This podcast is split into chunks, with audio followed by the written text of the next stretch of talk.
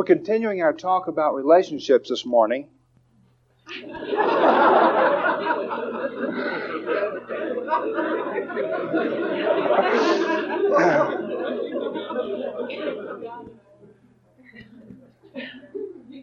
well, when I came this morning, uh,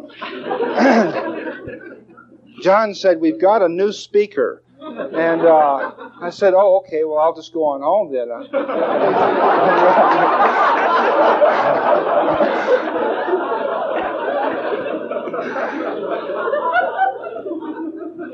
okay.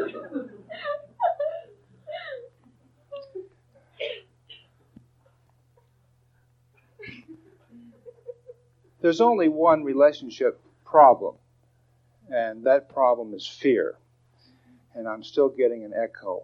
This is going to. Is there any way we can turn it down even a little bit further? Is that down a little bit? Oh, great. Super.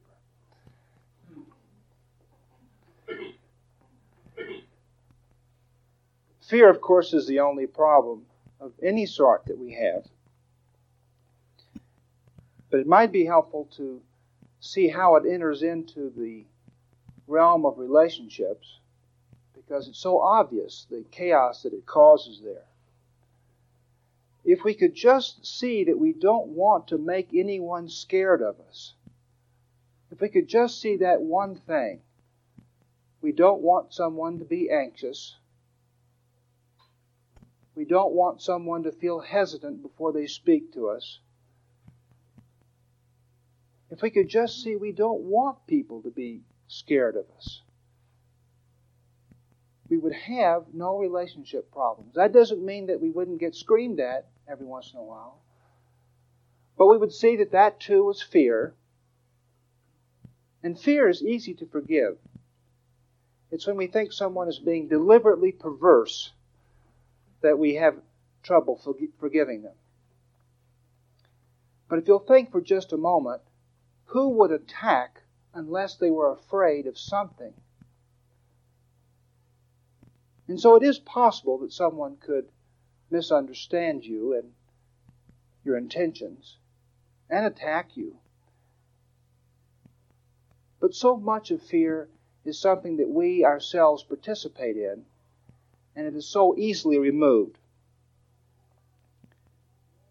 It's removed like all other things, and that is by an increased degree of the control of our mind. Now, this is a, a, a, sort of a scary phrase mind control. I'm not sure that we've ever used that here.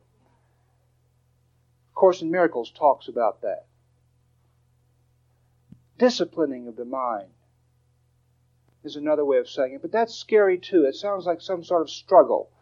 sounds as if uh, our mind is uh, some sort of unbroken puppy, house you know, it's not housebroken or something, and we've got to uh, beat it with a newspaper. But the way that the mind is controlled or disciplined is simply that we turn to our true mind. We turn away from an imaginary mind which chatters all day long with imaginary thoughts and grievances, pettinesses. We turn away from that to another mind that is so different that it cannot be compared because this mind in the beginning seems like merely the absence of the old mind. And the words stillness and quietness and peace in the beginning merely seem to be the absence of all the clatter of this chaotic, quite insane chatter, this merry-go-round in our mind. The mistake that most people make is they try to stop their ego mind. And it is the ego that tries to stop the ego mind. So all you have is the ego fighting the ego. Stillness is a thing. Stillness is a substance into which you enter. It doesn't feel that way in the beginning. In the beginning, it's just a matter of you like silence. You say, let there be some silence today. Let there be at least a moment or two in this day in which I am quiet. I am completely quiet. Let me know quietness at some point today. And so you watch your thought, and the mind quietens as if by magic. You turn your gaze upon it, and it becomes still. And this seems quite empty in the beginning. Merely the absence of something. Something that you thought was your friend. Like some talk show that you have on in the background while you do the ironing or the dishes or something. It seemed to give you a sense of companionship. This chattering of your mind. But as you turn your gaze upon it, it quells, it stills, it softens, it relaxes. And it's like turning the, the volume down on the soap opera. Yet you can still hear it if you wish to. But now you're interested in another sound, another presence. The presence of stillness and quietness, which is love. Does not seem that way in the beginning. It is oneness. In stillness and quietness, you will recognize yourself and those around you. And so, the ultimate answer to all fear is the practicing of stillness, which is the practicing of the presence of God.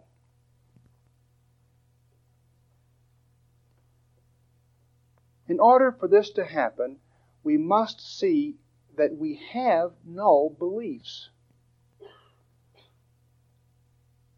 Do you see what's happened to religion in this world? It's become synonymous with beliefs. And even those who have nothing to do with religion still have the religion of beliefs. They think their beliefs are important. A Course in Miracles says, Whatever you understand is not of God. Whatever you understand is not of God. And A Course in Miracles also says, Forget this course.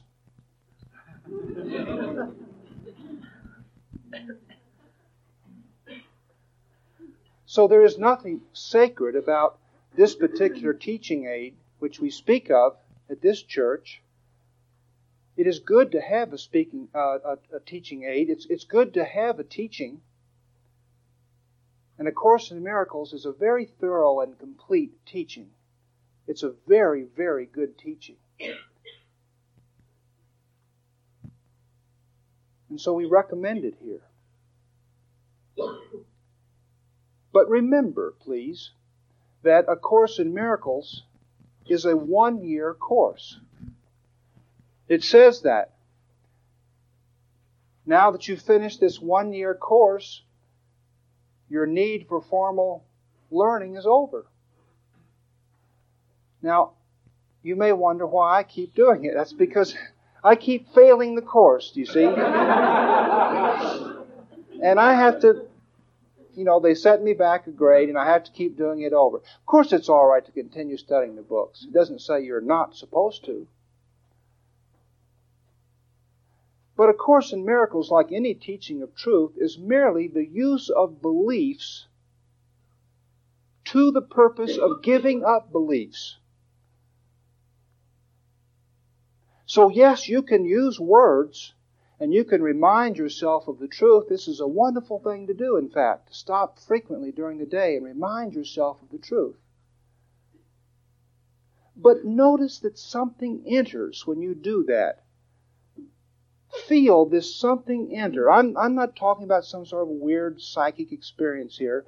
Just notice that yourself steps into your mind a little bit when you remind yourself of the truth. So it isn't the words that are the truth. The words are irrelevant.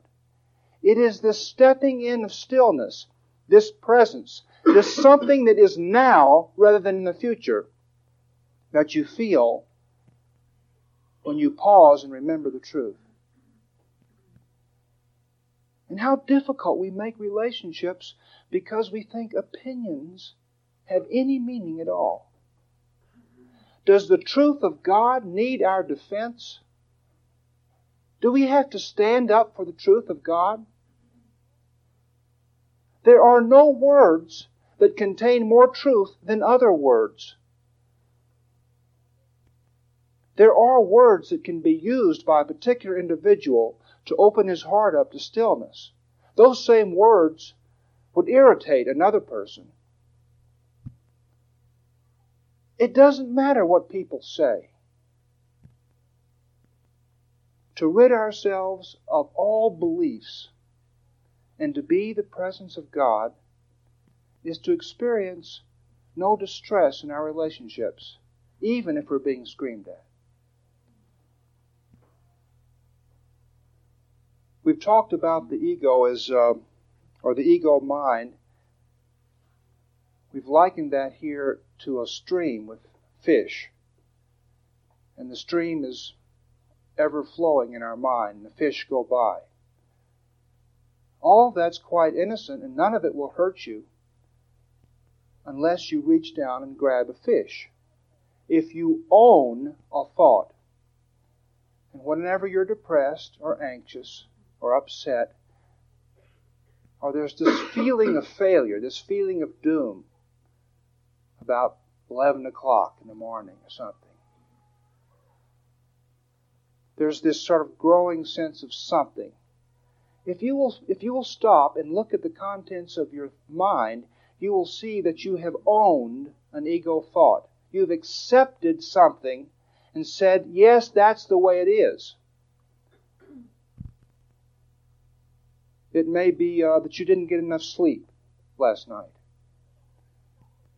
And so you say, and so your ego says to you, you are a person who did not get enough sleep. And you accept this. Almost without even noticing it, you accept this. And now there's this sense of today is going to be torture. You know, I'm going to go through the day, I'm going to be tired, and there's nothing I can do about it because you look through the day and you see no time when you can get a nap or anything like that, you see. And so there's this sort of sense of, uh, of uh, giving in and uh, inevitability. Look carefully at the ego thought that you have owned that you have accepted as truth, and just at, just by looking at it, it will begin to dissolve. As many of you know, uh, Gail and I went to uh, the island of Eleuthera uh, when the rest of you were freezing to death uh, a month or so ago. An interesting thing happened to me on that island, and that is, without realizing it, I didn't realize this until just a couple of weeks ago. So it was actually, it actually took me, what, a month and a half or something like that before I recognized what had happened on the island of Eleuthera. I had become scared of food. I know this. Uh, this is not a this is not a fear that many. Uh, uh, officer, uh, the officer comes in. Uh, it was just standing there at the end of my bed, this, this giant pimento. You know, I know it seems silly that someone would be uh, scared of fr- uh, food, you know. Espanola motorist terrorized by bell pepper.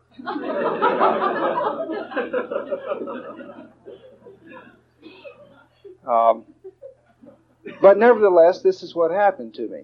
And here's, here's how it happened We were on this island without a scale. Can you imagine being without a scale? All right. And there was fabulous food. Uh, they had a uh, chef with a French accent, so it had to be good, right? and we seemed to be just partaking of everything. And I, although my clothes still fit just fine, I just assumed that I was just blossoming and putting on just inordinate amounts of weight.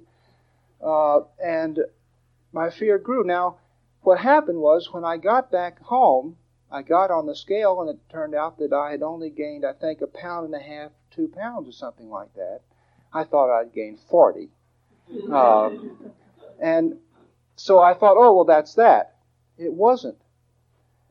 Because after a while, to uh, sort of sustain my weight, what I do, the thing that I find that's simplest for me, I'm not recommending this, I'm just, t- I'm just going to set this little story up for you, um, is that I fast a, a day. So if I go over a certain mark on the scale, I just fast for a day, and I find that so much simpler than counting calories every day. Well, what was happening was I was fasting every two or three days and I couldn't figure out what was going on. Uh, two, in two or three days, I would, would have picked up two or three pounds, and then I'd have to fast. And this was, in the periods of fast, were getting closer and closer together. So I sat down to look at what was happening. This is the simple way to do it to sit quietly and look. Nothing more than that is needed. What I say unto you, I say unto all. Watch, said Jesus. That's all that's really necessary. If you, if you will look closely and peacefully enough at anything, you will see your way out, or it will dissolve of itself. And I realized I had gotten scared of food.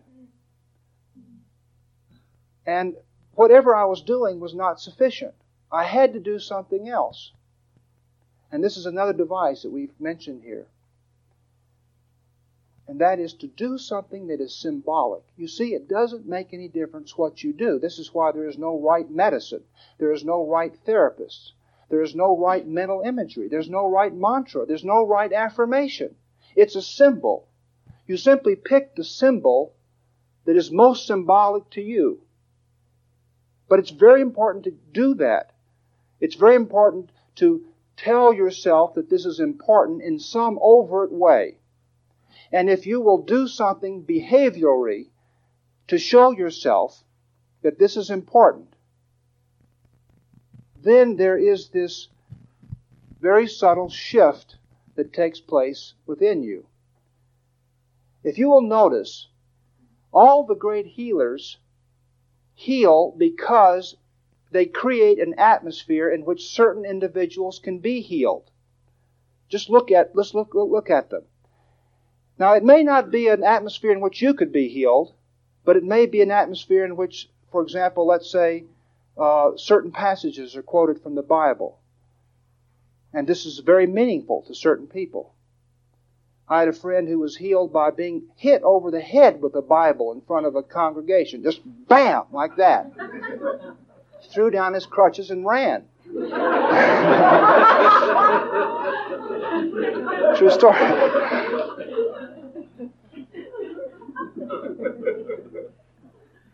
But all the healers uh, understand this simple fact, and that is you create an atmosphere in which a change of belief can take place because the person heals themselves. And so you simply allow them to do that.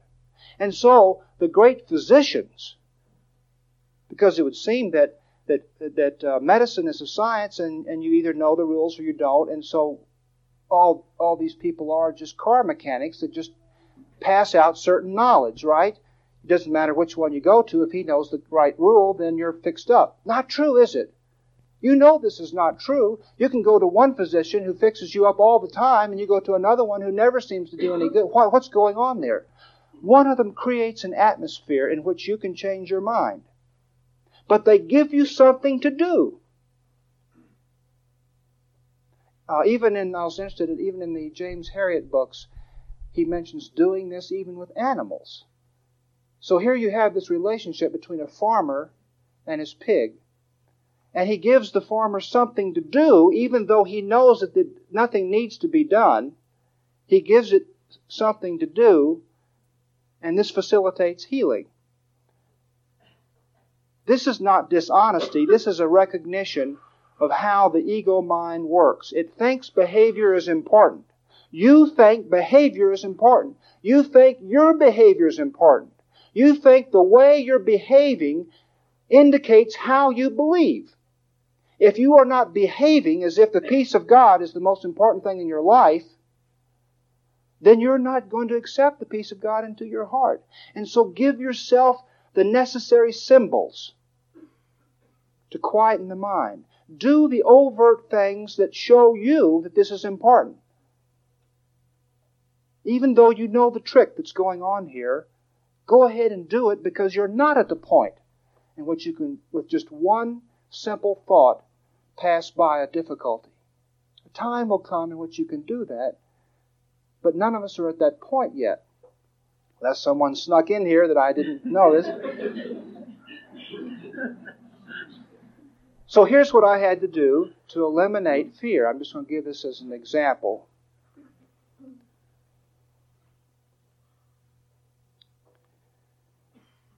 I had to look at the food as I prepared it. Watch it very carefully. Nothing else is going on. I'm preparing the food now, and I watch myself prepare it. And I bless the food as I prepare it. This is in order to get rid of the fear. This is not something I did before, and after the fear is gone, I will not do this in the future. This is just something that I had to do to clean my mind out of the fear I had gathered. I had to do something symbolic. And the, the thing that is very helpful, of course, is if your symbolism can bring your mind into the present. Then you've got a, a double weapon, so to speak. So I would I'd watch the food and I'd say, This is just a little banana. I'm just slicing up a little banana, and I'd picture the little banana tree where it grew, and somebody picking it off and be shipped on the boat across, you know, the oceans and so forth. Then the big bad businessman fumigating the uh, bananas and so forth. But nature's banana peel protects it, you see, and so forth. And um, that's all it is, do you see? These are just corn flakes. and so forth. All right, I had to do that now. I had to look at the bowl and everything. I'd pick the bowl up, put it on the table, and then I'd watch my spoon go into it, you see, and I would watch it and I'd watch the size and then I would listen to myself chewing. It was very cute.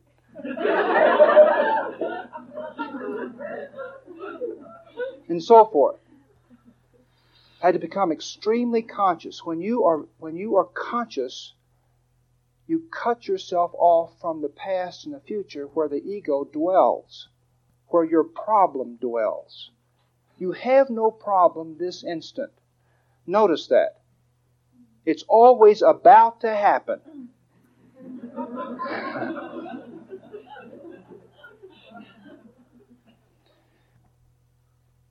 so let's talk about some common fears with that as a sort of a background. The background being that the primary way to eliminate fear is to still the mind and to do something symbolic in order to do this. That's why meditating is so effective. It is a symbol.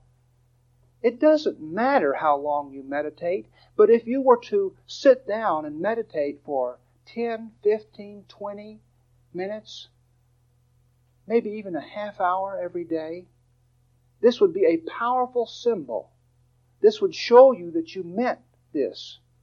And the effects you would think would come from the meditation. It isn't the meditation. It's that you've gotten serious about this. Spiritual progress and awakening is not some trinket that you're playing with, some new uh, video game or something, or the latest wristwatch. It isn't just one more thing that you've put into your life. It is it. It is your way. It is your heart. It is your soul. It is your purpose. And you must show yourself that this is true. This is why pausing during the day. Do you see that if you made the peace of God the most important thing, of course you would pause. You would know you're beginning to get caught up in something silly, but nevertheless you're getting caught up in it. You would know you're getting anxious or depressed or tired or something is suddenly, uh, there's this cloud over everything suddenly. You would see that coming. Of course you would stop. It's important to you. And so you would stop and remind yourself of the truth. So this is the, this is the ultimate answer. God is the answer. God is one. There is only one answer, and there's only one reality. There is nothing to think, and there's nothing to do, and there are no rules. You either are turning to the one answer, or you're still muddling in the problem. Don't muddle.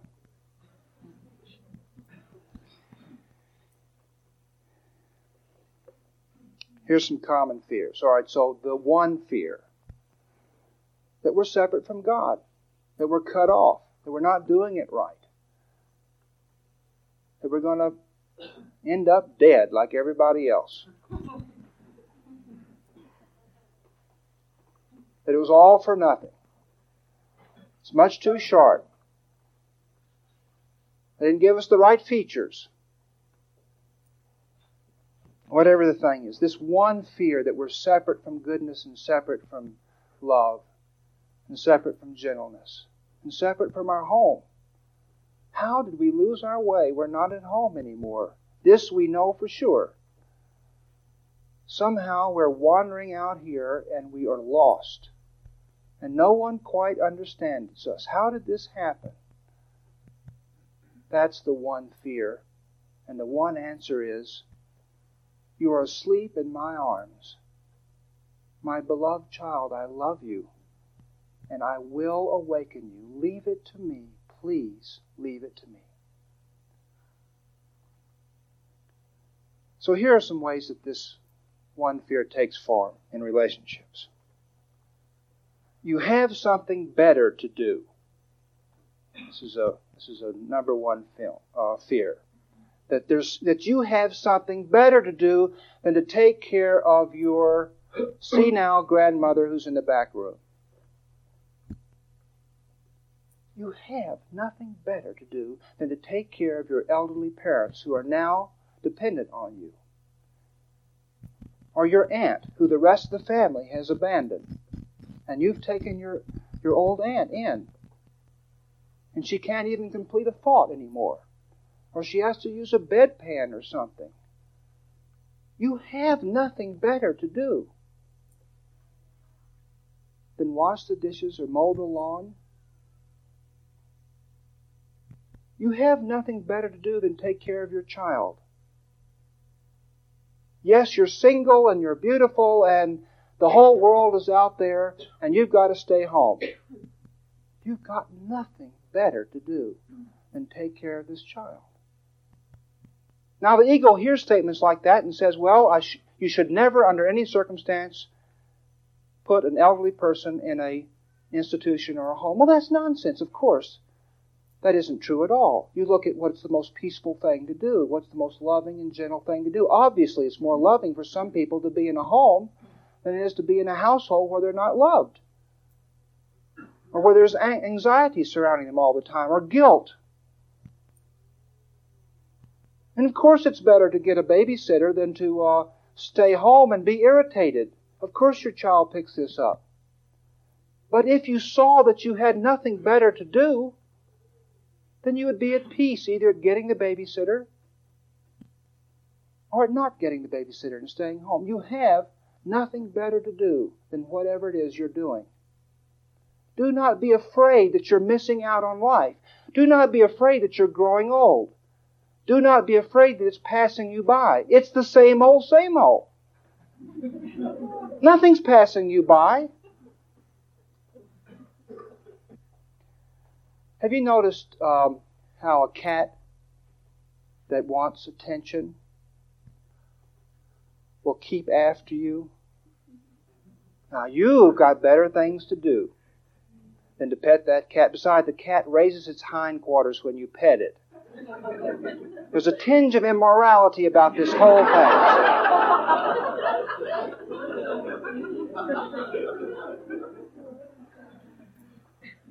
Have you also noticed that if you just take five minutes to pet the cat, it goes away, sleeps comfortably on the chair? That's true of your spouse.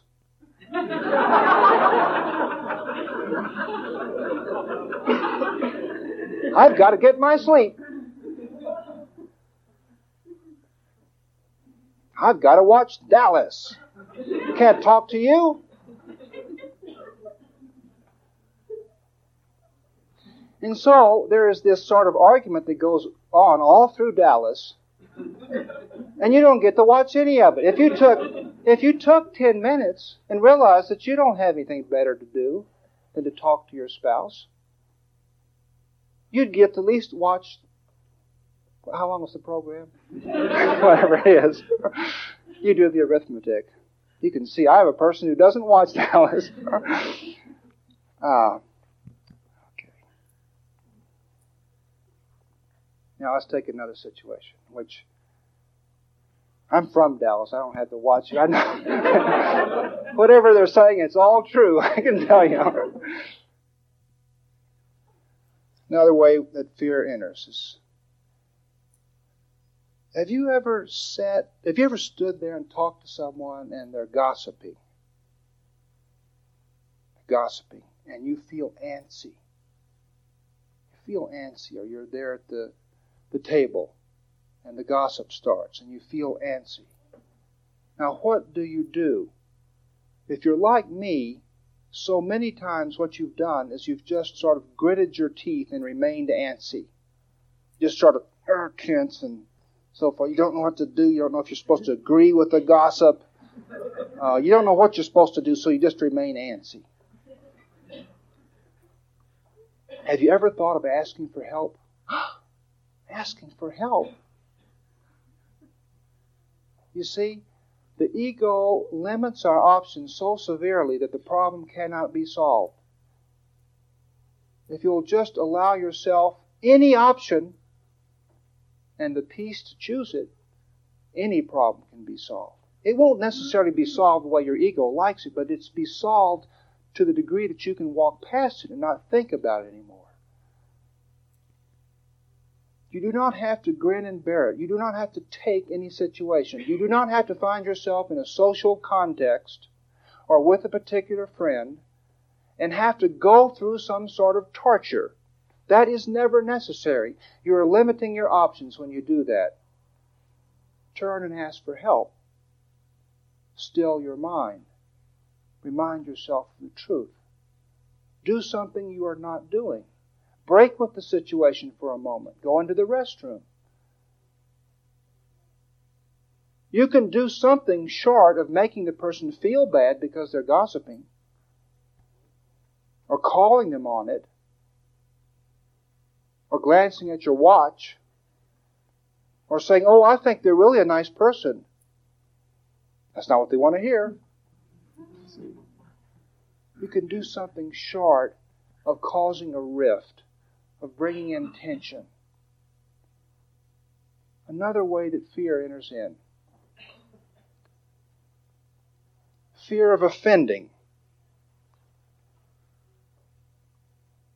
How many little white lies we tell in relationships out of fear of offending. Someone invites us to a particular event and we tell a little white lie because we are afraid of offending. The only thing that will offend another person is the fear of offending. Notice that there are some people in your life who always tell you exactly what they feel, and they'll say, No, I can't go, or I haven't got time to talk to you. Can I call you back? You would never say that, perhaps. You would sit there and let the thing boil over on the stove and be thinking about the cleanup job you're going to have to do while pretending to listen on the phone. Only the fear of offending offends. Now, that doesn't mean that you won't get screamed at sometimes if you do say something in an honest manner, but just notice that honesty is simpler. Telling the truth is simpler. Not cheating is simpler. That's why it works. Simplicity is the same thing as stillness. the more simplicity you have in your life, the more stillness you have in your life. And the more stillness you have in your life, the more God you have in your life. And the more God you have in your life, the more you have yourself, your identity. So it's simply simpler to tell the truth.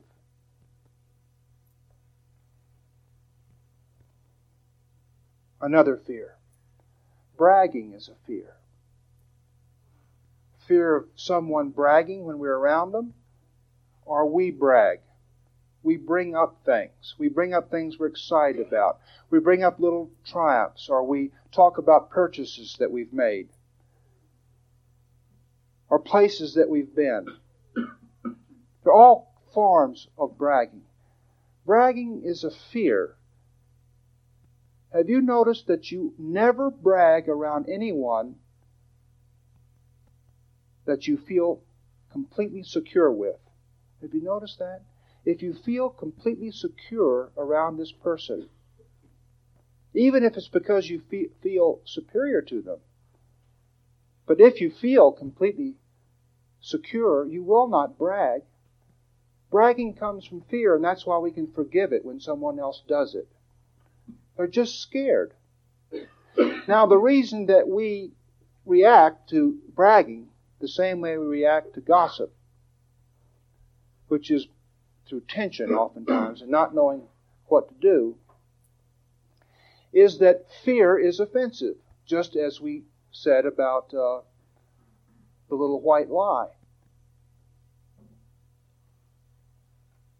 It's the cowering dog syndrome. If you see a dog cowering, you don't like it because the dog is making a statement about you. Here you're walking along, and suddenly the dog goes like this, you see, backs into the corner and breathes, and his eyes get real wide. And you say, By God, I'm not that kind of person. Wham! You kick it.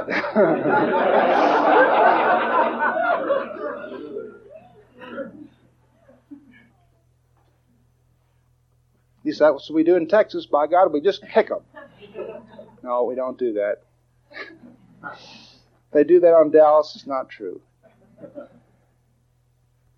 But if you notice that if someone's scared of you,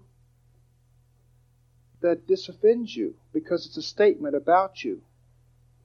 When you brag, you are giving that same message. You're saying, I'm afraid of you. I must build myself up quickly.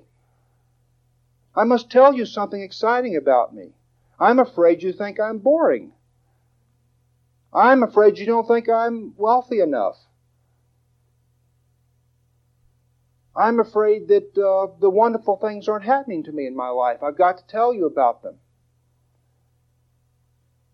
The other person doesn't like that because this comes from fear. You are afraid of them or you wouldn't be doing that. And they are afraid of you. If they brag,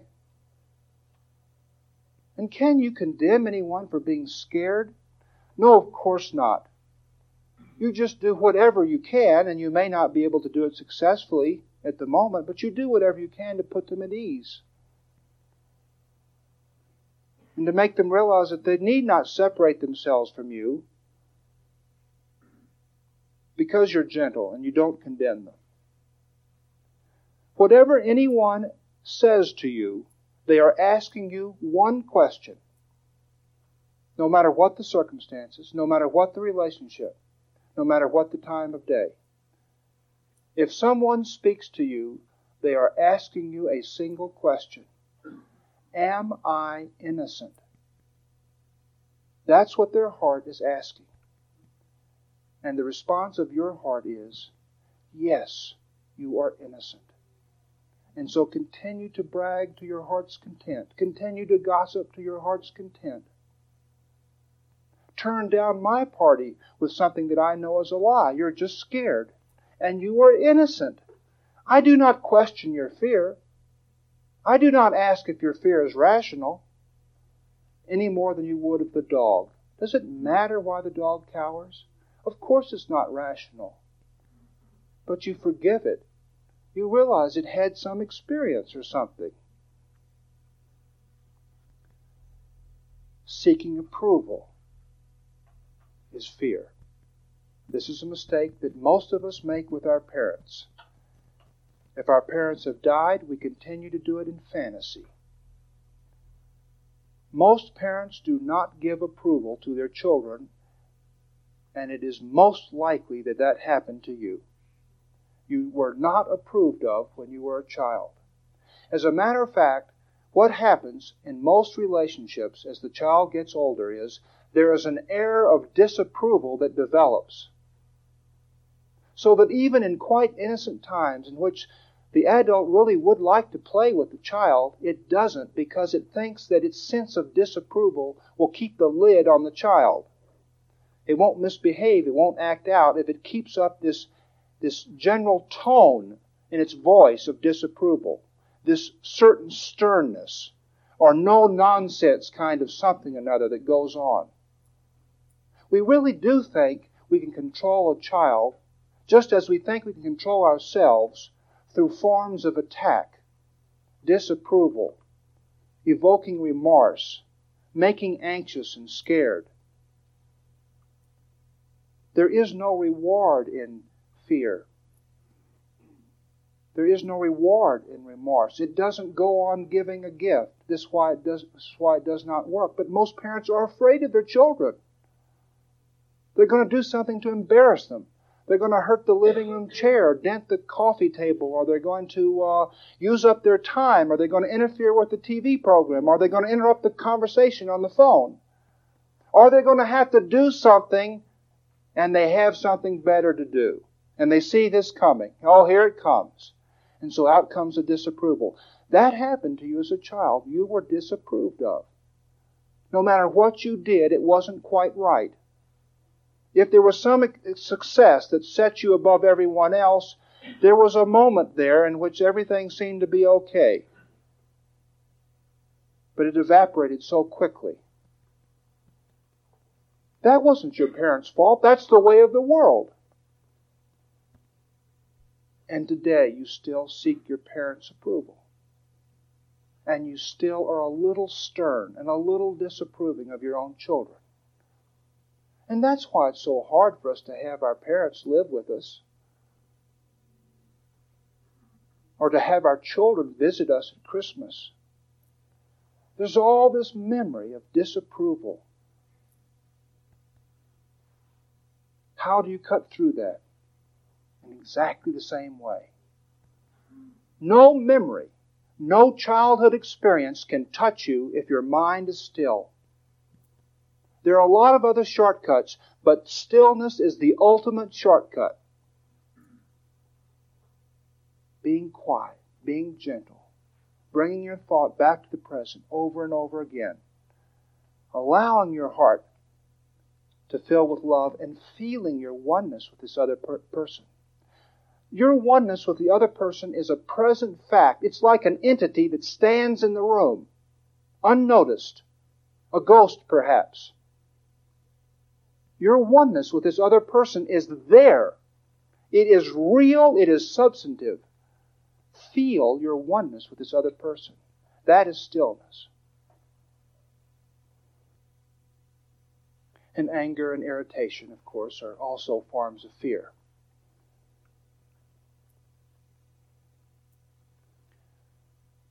I'd like to go through just a few things to do, specific things to do,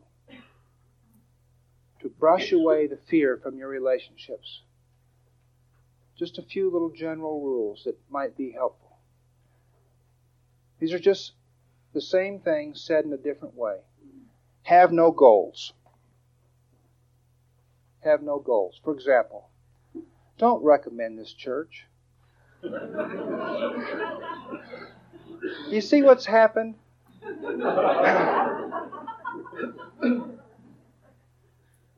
to not recommend this church is to have no belief.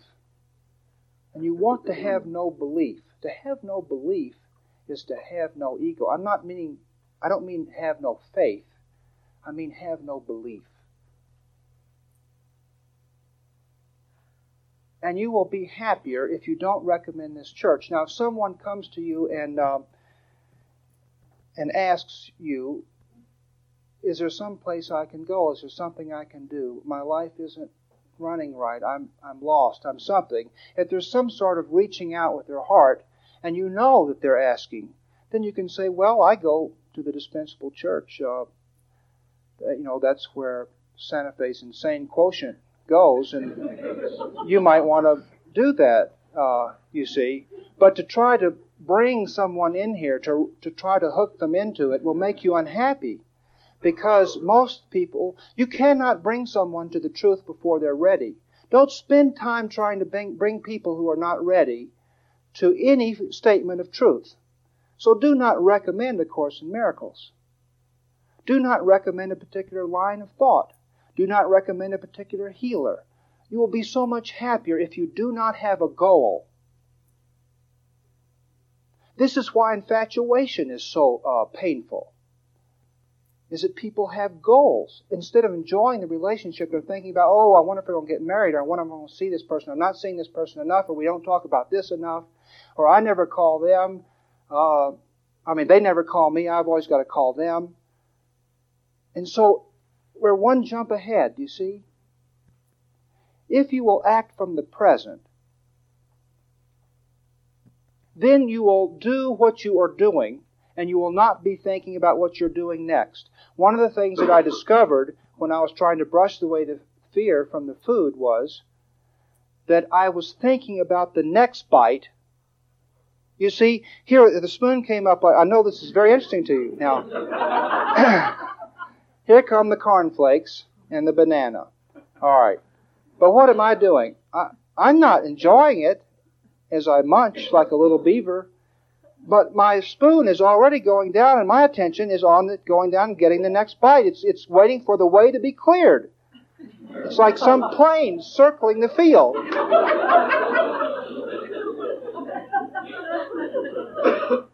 and if I were, if I was eating my, my dinner and I was and I was eating the green beans, and I had plenty of green beans, I was noticing that the potatoes were about gone. and, and my mind was, and I've got to make a trip to the uh, kitchen quickly and get the potatoes filled up, you see.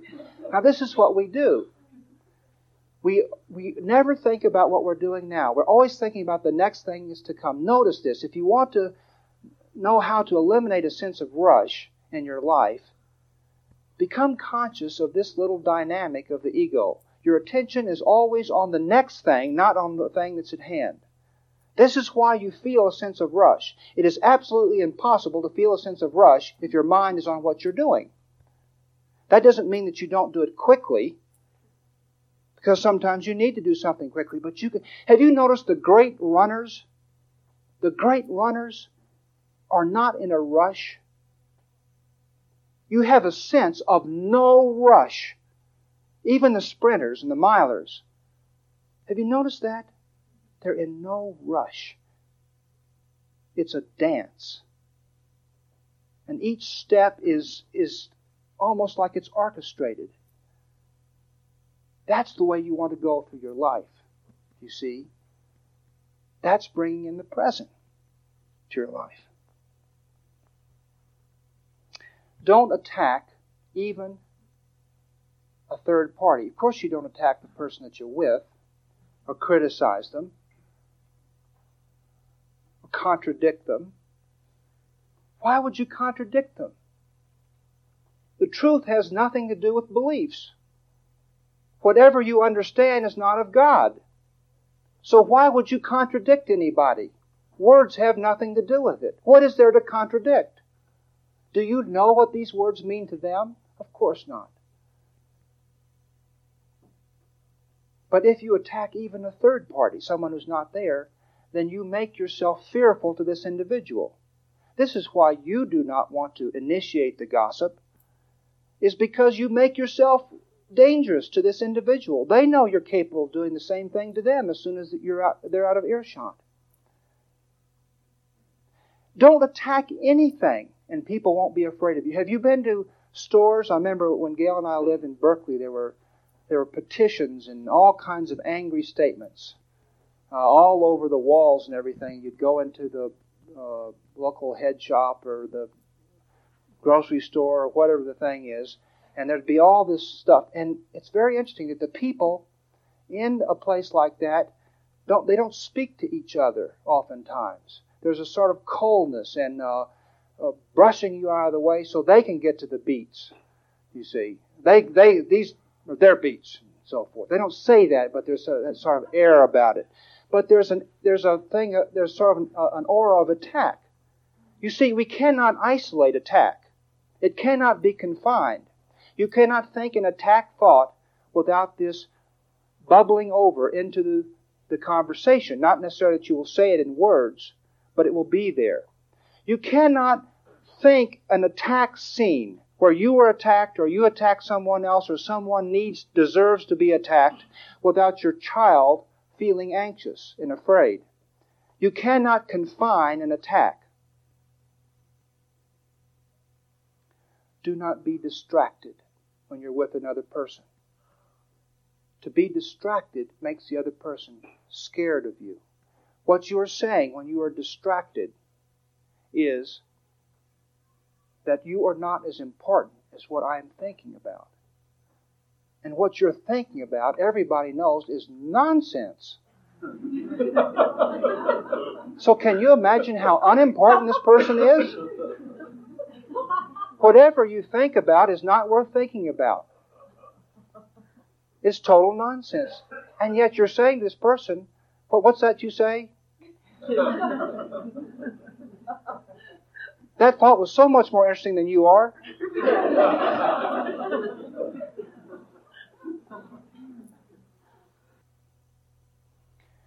Let the words of the conversation come to you in peace. Let your decision as to whether or not you go to the party come in peace. Let their words come to you in peace. Create within you this lake of peace, this well of peace, this place of peace. See it there. It is there. It is substantive. It is a fact. You have a well, a river, an ocean, an infinity of peace in your heart. From that come your words, and into that enter the words of another person, the expression of another person the facial characteristics, the way they dress, the kind of job that they have, their lifestyle. Let their lifestyle enter your well of peace in your heart. Declare it innocent. Be a healer. Proceed from peace. Carry the peace with you, and let all things come and go from the peace.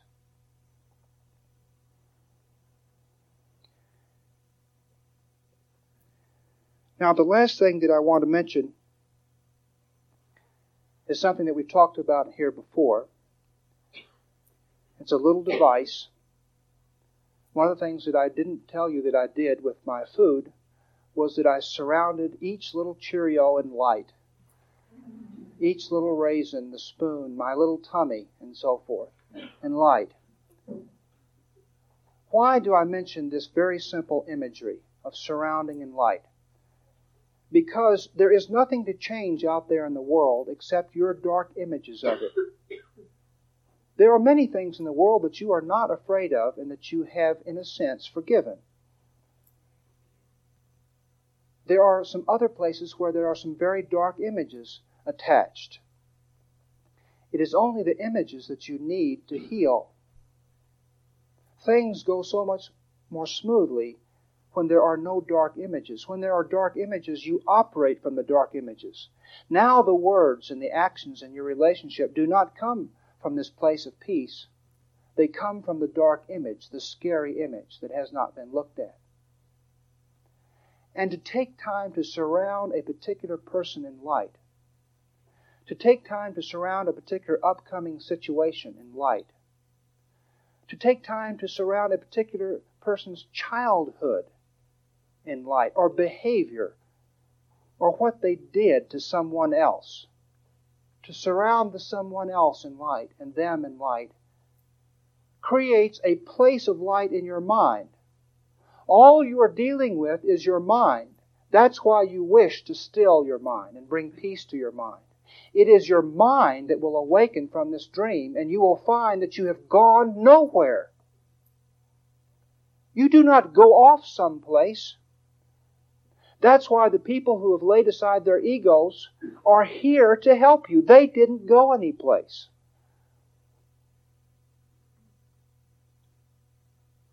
And so you lay this aside by bringing light to a place where there is darkness. And once you have begun to do that, that very simple imagery, every time you see a dark image about anything, you take the time, you give yourself the symbol of pa- pausing and surrounding with light and filling with light. Very simple. After you have done that, then practice this second step. Take the light and extend it. Now you're not just surrounding with peace to heal an image in your mind, but you are taking the substance of peace and you are literally giving this gift to another person. This is healing. Healing is one step beyond just surrounding in light, although healing can take place when you surround in light. And it takes place much more often than people realize. But the next step is you know your peace, you have your peace, you feel, feel, feel your peace, and now you take your peace with your mind, which bears it, and you give it to the other person. You extend it this takes God out of your mind, so it's not located just in your heart, and you begin to fill the world with it. This is how the world ceases to be a dangerous place. Is that you extend your peace before you and you give it as a gift to others.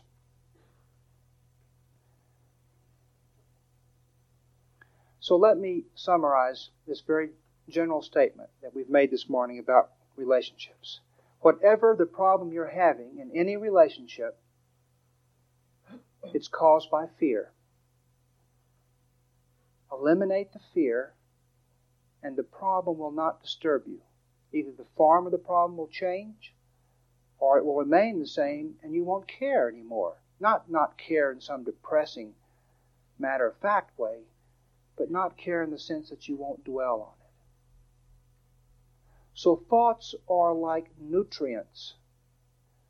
No hatred, no grievance, no upset, no jealousy, no anger can take root in your mind if it is not fed by your thoughts. Your thoughts give the ego's suggestions roots. That's how a uh, that's how something takes place and, and takes its place in your mind and that is that you think about it and feed it, and pretty soon it is rooted in your mind. And now you think you are an angry person and you are a jealous person. The fact is, you are pure love and pure peace. And that's why you practice love and peace. So, the thing that I would suggest, no matter what your relationship problem is, is that you bring stillness to it you surround it in light, which is, which is peace, which is stillness. That you think more quietly about it. That, that you let a hush settle over this memory, over this apparition. That you fill your heart with love instead. That you let it seep in to the quiet place that you've created that you be glad and that you be happy. That you have no beliefs and that you have no ego. That you have no relationship problems. That you be a healer. That you be a teacher. A teacher is a healer, is an unnoticed breeze. No one knows a teacher. A teacher is the presence of stillness and a blessing. A teacher is a forgiveness. Be the presence of Christ. Fill the room with peace. Fill the conversation with peace. Fill your mind with peace. And know the blessing of stillness.